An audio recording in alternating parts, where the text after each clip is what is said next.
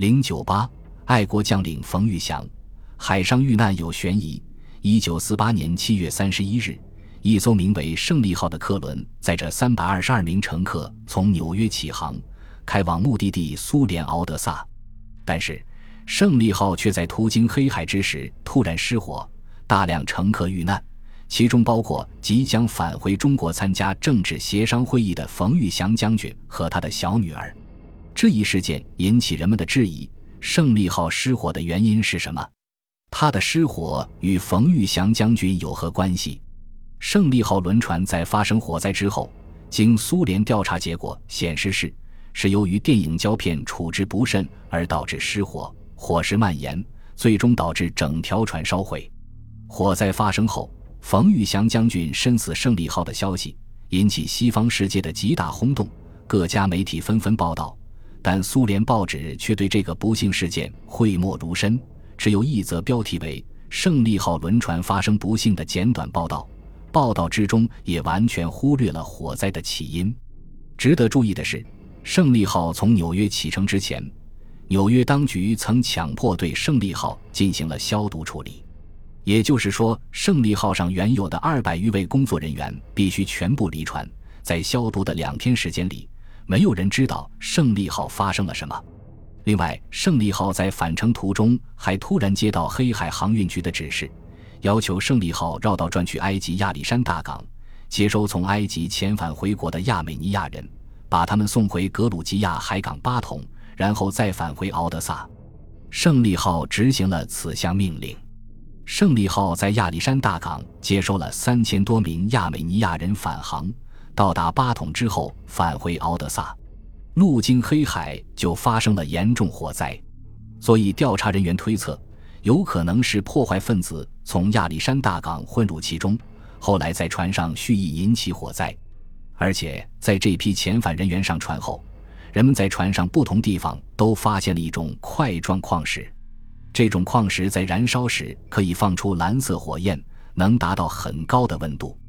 但是调查机关并没有按人为破坏说继续追查下去。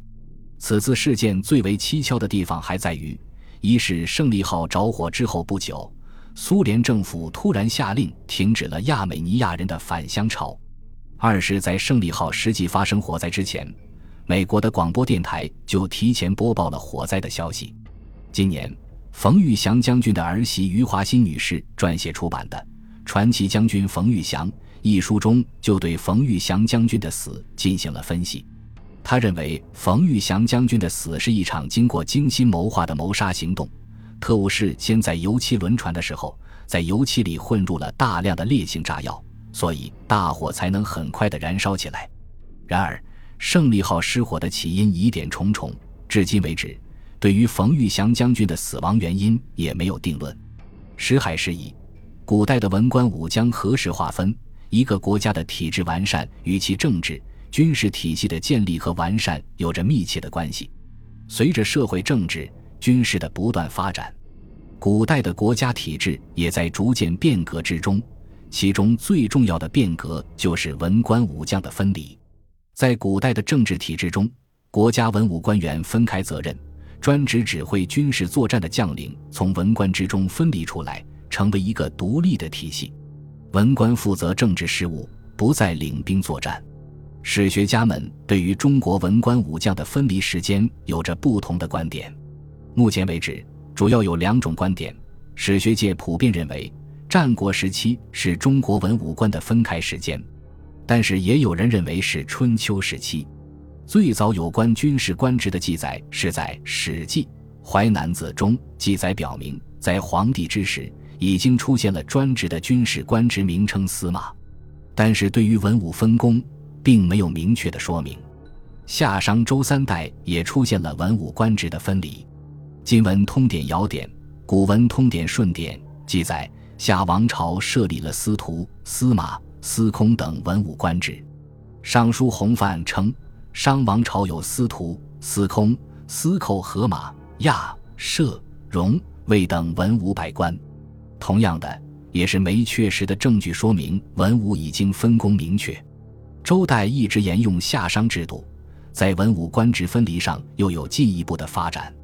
此时，文武官职分门别类，虽然职责已有所分离，但是卿大夫既执掌政务，又受王命率兵出征；司马只主管平时军事行政，战时统帅由天子临时任命。征战结束即解除统兵之权。周礼记载，周公旦多次率兵平定武庚、管蔡及东夷叛乱。然而，周公旦却是西周最著名的政治家。从周宣王派秦仲统兵伐西戎等来看，西周并没有做到文武分工。此时虽然已经有专职武官，但是文官依然会领兵作战，这种情况还十分普遍。随着周王朝日渐衰退，王权下移，春秋时期各诸侯国争霸，相继建立了自己的军事力量。但是，国君是军队的最高统帅，经常亲自率兵出征。例如桑楚洪水之战，宋军由襄公统帅，太宰子瑜和大司马公孙固辅助。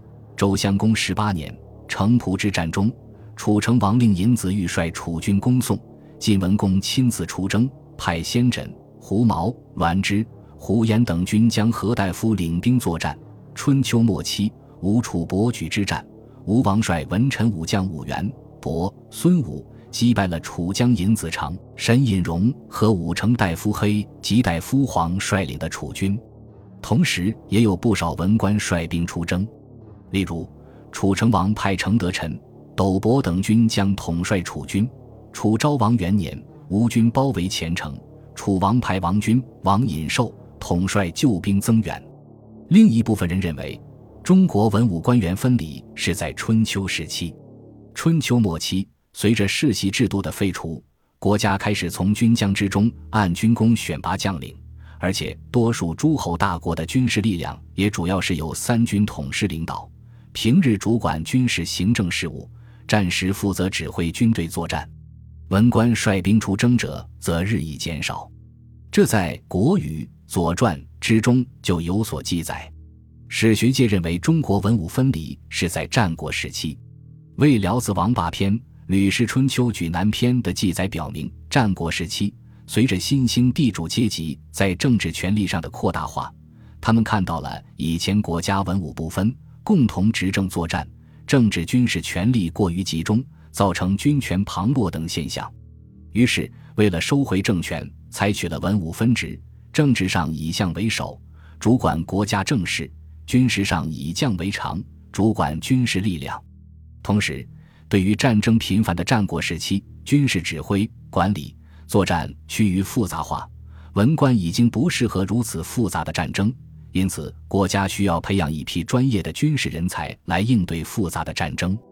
另外，战国分封制取消，作战成果成为封爵的主要标准，一批在战争中表现优秀的将领被选拔出来成为军事统帅，比如吴起、孙膑、乐毅、白起、廉颇等。此时，朝廷之中文官不再出战，而只主管政事。